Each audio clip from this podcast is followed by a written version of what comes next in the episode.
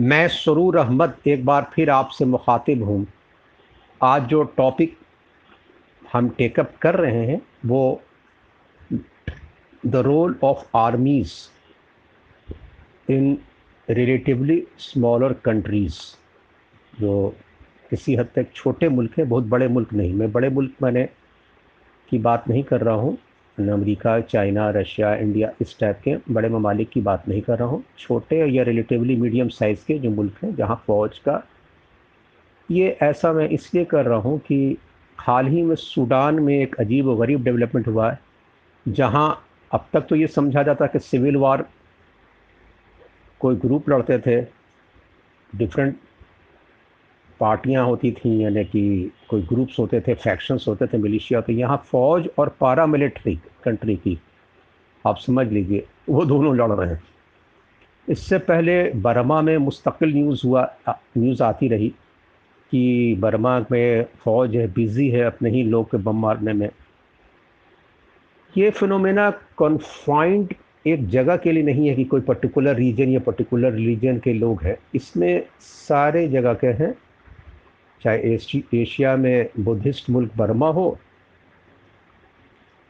Korea हो, Sudan हो, या लैटिन अमेरिका के बहुत सारे ममालिक हो, अफ्रीका के सेंट्रल और साउथ अफ्रीका के ममालिक जो क्रिश्चियन हैं, मुस्लिम क्रिश्चियन जो भी हों, ये ये कटिंग अक्रॉस ये लाइन है।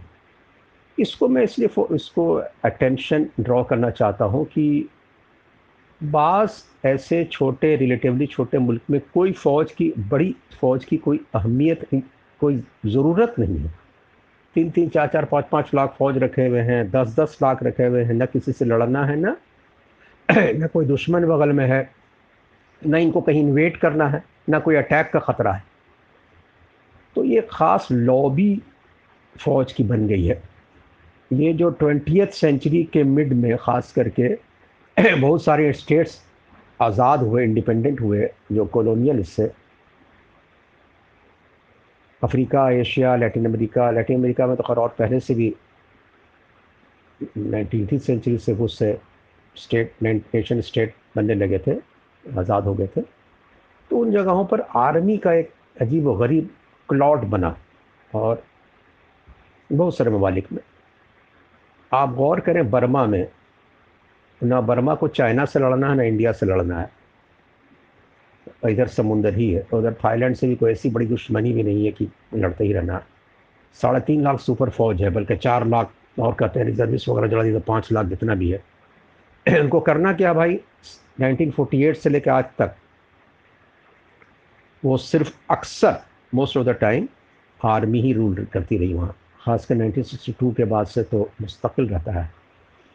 और कंट्री में जो थर्ड कॉन्स्टिट्यूशन बना 2008 में, जो 2011 में केम इनटू इफ़ेक्ट उसमें तो 25 परसेंट पार्लियामेंट में भी रिज़र्व कर दिया गया कि फ़ौज रहेगी। फ़ौज के ऑफिसर्स बैठेंगे मेंबर्स रहेंगे। माने डेमोक्रेसी किस तरह की होगी, मान लीजिए आप, समझ लीजिए आप, जहाँ फ़ौज ही बैठ जाएगी। तो ज़ाहिर सी बात वो किसी को टॉलरेट नहीं करेंगे। अब मैं सूडान पर थोड़ा सा आ जा रहा हूँ सूडान से पहले मैं और फोकस कर देता हूँ कि जैसे नॉर्थ कोरिया दो, टू करोड़ साठ लाख आबादी है। दस लाख से ऊपर उनके यहाँ ग्राउंड फोर्स सिर्फ़ है। लैंड फोर्स जो कहते हैं। मैंने समझिए कि चाइना, अमेरिका, इंडिया, इस सब के बाद उनकी है। यानी रशिया से भी कुछ बीस रशिया के पास भी इतनी फ़ौज नहीं ज़रा सा कम है। तो इतनी बड़ी बड़ी फ़ौज बना बना के रखे हुए हैं तो किस काम के लिए? इजिप्ट में जाइए आप। इजिप्ट में 4.38 लाख फ़ौज है। क्या करती है भाई? किसी से नहीं लड़ना है। कैम्प डेविड समझौता हुआ इसराइल से 1978 जिसके बाद आपको किससे लड़ना है? उधर नॉर्थ में समुंदर है, लीबिया पर अटैक करना है, सूडान पर करना है ना उन लोग अटैक कर सकता था आपको ना कुछ। तो इजिप्ट में तो फ़ौज जो है पूरे उसके पावर ही में नहीं, बल्कि सारे रिसोर्स और इंडस्ट्री पर भी काबिज है। वो बिज़नेस करती है इंडस्ट्री चलाती है। इसको अभी टाइम नहीं, कभी और डिस्कस स्पेशल ये खाली इजिप्ट का नहीं, मैं और जगह का भी एग्जांपल दूँगा, लेकिन बर्मा ये बहुत जगह पर। इतना वेस्टेड इंटरेस्ट डेवलप कर गया है। सऊदी अरब में दो लाख साठ हज़ार फ़ौज है। किससे लड़ना है? पता नहीं। यमन में लड़ना है, ज़बरदस्ती का लड़ना है या लड़वाना। इसराइल से तो उनका बॉर्डर में नहीं मिलता और ना इसराइल में घुस जाके आपका इंटरेस्ट है आप तो वो भी नहीं है। उसके बनस्बत इंग्लैंड में उससे एक लाख, इंग्लैंड जिसकी आबादी सऊदी अरब से दुगनी है, उसमें एक लाख कम फौज है। वो इंग्लैंड जिसको हर जगह अपना भेजता रहता है, नेटो और ये वो दिस दैट सब। तो हम फ़ौज पर, अब आप सूडान में जो एक डेवलपमेंट है, वो अजीब व गरीब है। वहाँ फ़ौज versus paramilitary force paramilitary force आप समझते ही, हर जगह का हर कंट्री में होती है पारा मिलिट्री फोर्स तो पारा मिलिट्री फोर्स फौज में लड़ाई हो रही है। ये कौन सा कंट्री है भाई? ये क्या मसला बना हुआ वहाँ? इसको बैकग्राउंड को थोड़ा सूडान का भी आप सम, समझेंगे। वो जो आज़ादी हुई ट्वेंटी सेंचुरी के मिडिल में, जैसे मैं बताया कि तो बहुत से छोटे छोटे मालिक हुए वेस्टेड इंटरेस्ट डेवलप किया, फ़ौज आई। फ़ौज सूट करती थी बहुत से लोगों को। देखिए डेमोक्रेसी की बात करते रहते हैं लोग, वो डेमोक्रेसी अपने यहाँ सूट करता है, दूसरे के यहाँ उनको जिस जिस मुल्क इनका वेस्टेड इंटरेस्ट रहता है बिग पावर्स का या रीजनल पावर्स का, चाहे वो रशिया हो, चाहे पहले का सोवियत यूनियन हो, चाहे अमेरिका हो, चाहे आज का चाइना हो। चाइना का मैं एग्जांपल म्यांमार नॉर्थ कोरिया इसलिए भी दे रहा तो उनको अपने अपने ऐसे ममालिक को, उनको इससे कोई मतलब नहीं कि डेमोक्रेसी हो, कि क्या डिक्टेटरशिप हो, क्या हो। वो बल्कि उनको जो सूट करता फौज तो वही रहने दो। अपना आंस बेचना है, पाँच पाँच हज़ार, तीन तीन हज़ार, चार चार हज़ार टैंक है। टैंक चलाने का आदमी नहीं है प्लेन प्लान एयरक्राफ्ट पाँच पाँच सौ, हज़ार हज़ार, जिसका पायलट नहीं है, लेकिन ख़रीद कर रख लिया गया है स्टॉक पाइल करके रख लिया गया है। सूडान का मैं थोड़ा बैकग्राउंड बता दे रहा हूँ। I am cutting long story short तो ये कि सूडान जब से आज़ाद हुआ 1956 से तो वहाँ गोल्ड मिनर और डिफरेंट अदर मिनरल और ऑयल में रिच कंट्री था। देखिए, ये भी रिच कंट्री तो दुनिया में बहुत सारे होते हैं। कहीं ऐसा ना है कि कुछ नहीं होता है। लेकिन ये जो बड़े बड़े लोग जाते हैं वेस्ट के साइंटिस्ट और एक्सप्लोरर एक्सप्लोरर और जियोलॉजिस्ट एंड ऑल दैट क्या क्या तो वो खोज खोज के निकाल देते हैं बताते तुम्हारे ये चीज़ असल होता है कि उनको वहाँ से लूटना होता है। तो सारा गोल्ड वहीं नहीं गोल्ड और जगह भी है, तेल और जगह भी है, लेकिन हमको वहाँ किस तरह से करना है? और बड़ी साइंटिफिकली कराया जाता है। और उसको रीजनल पावर्स भी उसमें इन्वॉल्व हो जाते हैं। देखिए, सूडान जब एक मुल्क है तो 2011 आकर के एक नया कंट्री लैंडलॉक्ड कंट्री बन गया साउथ सूडान सूडान बज़ाहिर एक मुस्लिम डोमिनेटेड कंट्री है, लेकिन साउथ सूडान जो थी, जिसको एक करोड़ आबादी करिए, एक करोड़ सुपर है करोड़ नौ दस लाख कहिए ऐसे ही कुछ। तो वो साउथ सूडान जो है, वो क्रिश्चियन डोमिनेटेड है। तो वहाँ बहुत ज़माने से सिविल वार शुरू हो गया। और कहा जाए कि साउथ सूडान बनेगा हाँ भाई हाँ साउथ सूडान बनेगा, साउथ सूडान बना दिया गया। साउथ सूडान एक लैंड लॉक कंट्री है, लेकिन ऑयल रिच था। तो ऑयल रिच रीजन को आपने काट दिया सूडान से। जब ऑयल रिच सूडान से कट गया तो ये नहीं कि वहाँ के जो क्रिश्चियन या लोकल आबादी, जो ट्राइबल आबादी या जो भी थी, करोड़पति, अरबपति हो गए, नहीं। वो आपस में अभी भी उलझ रहे हैं, आपस में। और उसी तरह से उनके हालात हैं। This I am talking about South Sudan not Sudan फ़िलहाल अभी साउथ सूडान की बात कर रहा हूँ क्योंकि उसमें बड़े पावर जो जिसको प्ले करना, अपना तेल लो, जिसको जैसे ले जाओ, अपना ख़त्म करो। बड़ी कंपनियाँ बड़ा ही ऑब्वियस है। रीजनल हो और ग्लोबल लेवल पर हो, सब। अब आया बात सूडान का। साउथ सूडान के खो जाने के बाद सूडान की हैसियत और कमज़ोर हुई। लेकिन सूडान के वेस्टर्न हिस्सा में डारफोर जो जगह है, वहाँ गोल्ड बहुत होता है, सोना। तो अब उसका मामला हुआ। सूडान के और अफ्रीका के ईस्टर्न हिस्सों में आप देखिएगा, ख़ास करके, इजिप्ट खैर है ही पूरा अरबिक स्पीकिंग लेकिन ये जो है उसमें एक टसल रहा है। ईस्टर्न हिस्सा, जो मेडिटेरेनियन के उस पार जो जाइएगा, ये, सॉरी, रेड सी के उस पार मेडिटेरियन तो नॉर्थ हो गया, रेड सी रेड सी के उस पार सऊदी अरब से इधर सऊदी, उधर तो एक बड़ी आबादी जो थी, अरब होती ईस्टर्न हिस्सा में। और वेस्टर्न हिस्सा में डीप इंटीरियर जो है, अफ्रीकन नस्ल के। मुसलमान ही है दोनों। उनमें भी टसल। तो देखिए, ये रिलीजन और हम लोग कॉमनल बहुत सारी बात करते हैं डिफरेंट कंट्रीज़ में, लेकिन आपस की लड़ाई भी, अब यूक्रेन और रशिया दोनों ग्रीक ऑर्थोडॉक्स चर्च के फॉलोवर ईस्टर्न ऑर्थोडॉक्स चर्च के, दोनों हर तरह से एक है, दोनों लड़ रहे हैं, कट रहे हैं, मर रहे हैं। चाहे वो बर्मा का भी एग्ज़ाम्पल दिया, एक ही रिलीजन है। यहाँ म्यान सूडान तो चाहे इंटरेस्ट होता है, और इसको इंटरेस्ट को हवा देने वाले लोग भी होते हैं। तो ये Arab versus black Muslims original उसका भी मामला है डारफोर में आधी आधी आबादी ऐसे पूरे इलाकों में ए, ए, ए, सूडान के एक बड़े तबके यानी बहुत अरबों को इन्फ्लुएंस ज़्यादा रहा है आबादी भी ज़्यादा रही। मैंने अरब नस्ल यानी जो होते हैं वो सूडान के जो लोग तो डारफोर में जो क्लैश होता रहा बहुत दिन तक उसमें रेशियल फैक्टर भी है गोल्ड भी फैक्टर है ये बहुत दिनों से हो रहा है। साउथ सूडान तो मुल्क बन गया, अलग डारफोर तो नहीं बना, लेकिन खैर।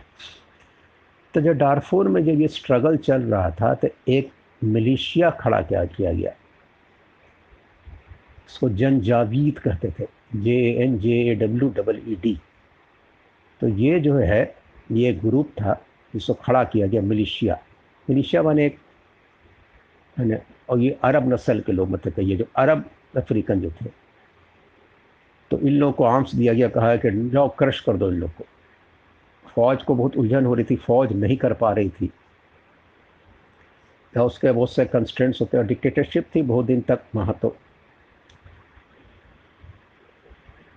ये जो रूलिंग तबका होता है, वो आवाम नहीं होता है। आवाम से अलग होता है। आवाम को क्रश करने वाला होता है और अपना उसका वेस्टेड इंटरेस्ट होता है। तो जनजवीर जो है, इन्होंने जब मारना शुरू किया और ख़त्म डारफोर पर किया। तो यही जो जो मिलिशिया थी, इसी को बाद में ऑब्जॉर्व करके कह दिया गया भाई कि यही रैपिड सपोर्ट फोर्सेस बनेगी। यानी वहाँ की पारा मिलिट्री फोर्स इनकी भी करीब एक लाख आबादी हो गई। और फौज एक लाख। तो दो लाख। आप जैसे हमारे इंडिया में भी है, अमेरिका में नेशनल गार्ड्स होते हैं पारा मिलिट्री हमारे यहाँ बी एस एफ़ सी आती है, हर तरह की चीज़ होती है। एक आर्मी होती है, पाकिस्तान में भी हैं रेंजर्स हैं और डिफरेंट है आर्मी के अलावा तो हर कंट्री में एक पारा मिलिट्री भी होती है। तो ये पारा मिलिट्री और उनको भी पावर है, कुछ है, ये वो, लेकिन नॉट आर्मी।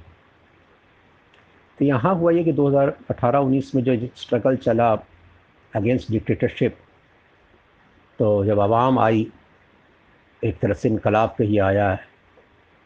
लेकिन फिर कुछ दिन के बाद फौज और यही पारा मिलिट्री जो मिल करके फिर उसको समझिए क्रश कर दिया और फिर लोग आ गए।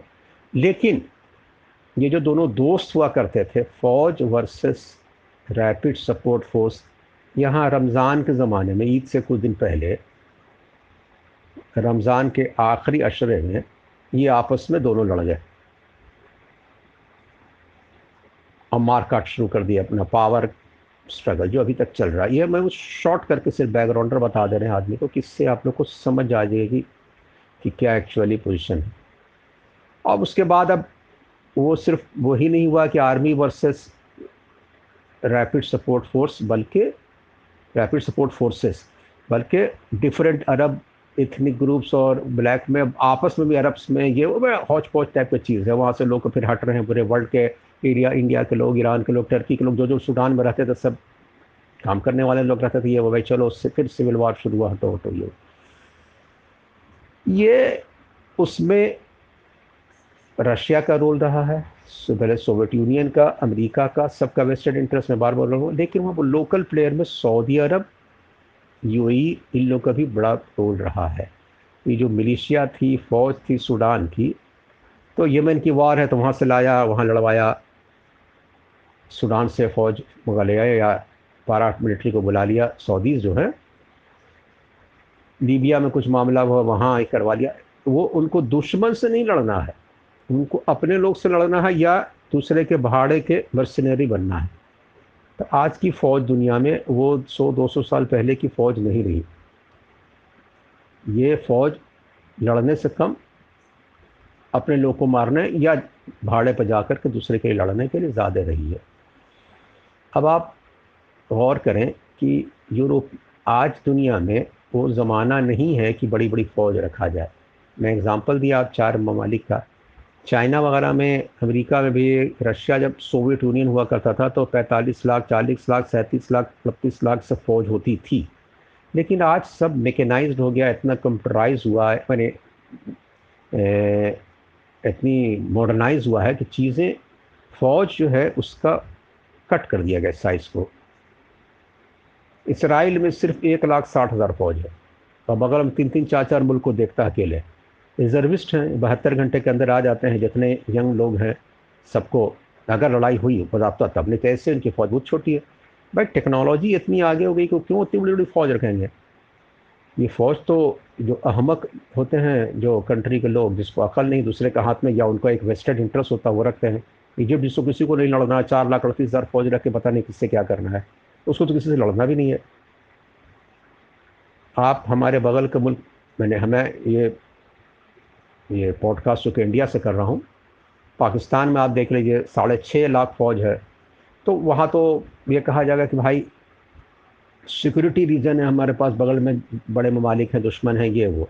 लेकिन हर जगह फ़ौज जो है अपने को कंसोलिडेट करती है पावर में आती है रिसोर्स पर कब्ज़ा करती है। कहा जाता है कि पाकिस्तान की फ़ौज आयशा सिद्दीक़ा की किताब को अगर मैं कोट करूँ तो उन्होंने पूरा वहाँ लिखा है कितने हंड्रेड्स ऑफ़ बिलियंस का डॉलर का उन पर फौज का पूरा, यानी उनकी इंडस्ट्री रिसोर्सेस पावर पर तो कब्जा ही है पावर कंट्रोल करते ही रिसोर्सेस इंडस्ट्री लैंड कहा जाता है कि 12 परसेंट लैंड जो है, पाकिस्तान आर्मी का है आर्मी एयरफोर्स नेवी जो कहिए। एक एक फौजी आर्मी चीफ रिटायर करते नब्बे एकड़ सौ एकड़ ज़मीन उनको मिलती है। और नीचे एक ऑफिसर्स को और। तो ये एक, मैं हल्का सा पाकिस्तान का भी एग्ज़ाम्पल दे दिया, सूडान डिफरेंट ममालिक का। और चले जाइए। लेकिन ये कल्चर आपको अमेरिका, इंग्लैंड, वेस्ट में ये नहीं मिल रहा है।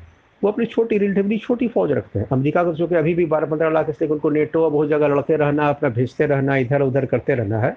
उनको वर्ल्ड का पुलिसमैन बनना, दादागिरी करना, इसलिए इतनी फ़ौज रखे हुए भी हैं। लेकिन जिनको कुछ नहीं करना है, वो इतनी फ़ौज क्यों रखे हुए हैं?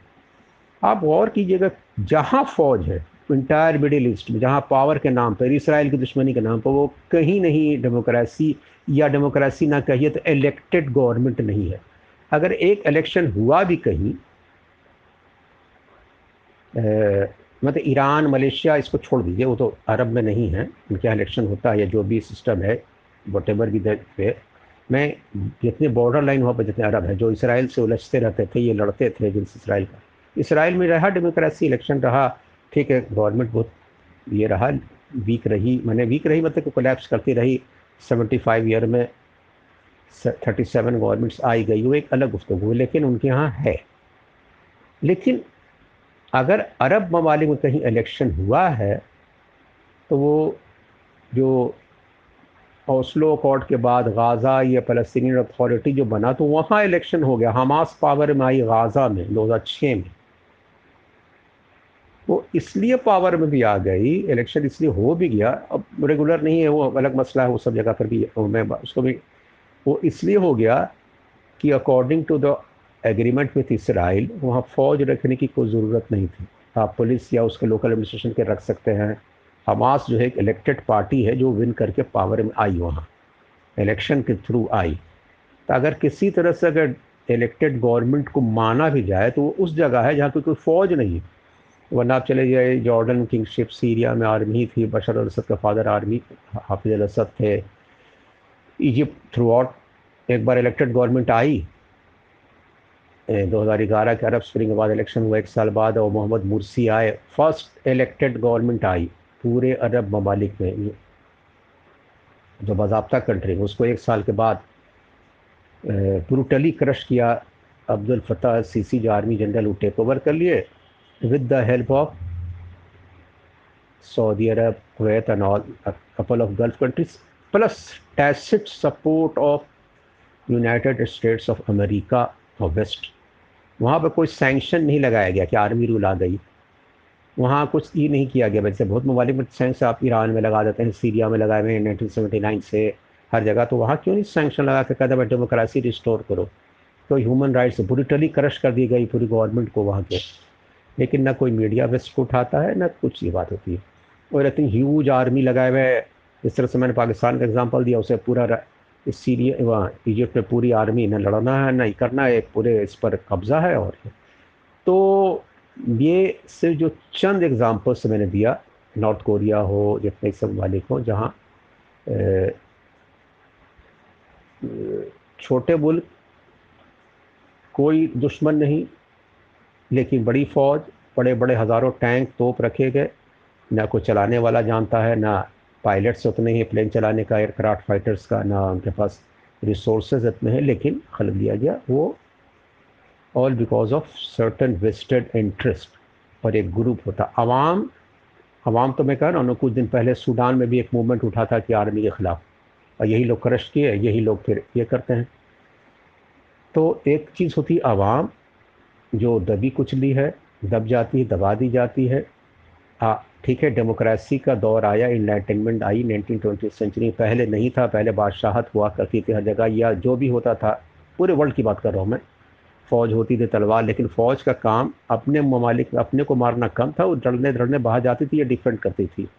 आज फ़ौज के पास ऐसा सा विपन से, ऐसे से ये है, अपने जगह का मारने के लिए और चीज़ों को क्रश करने के लिए वो बहुत आसानी से कर, करते हैं और अपने को क्लाउड को मज़बूत करते हैं और फिर अपना जैसा होता है वेस्टेड इंटरेस्ट तो वो चाहे सूडान हो, चाहे वो बर्मा हो, चाहे वो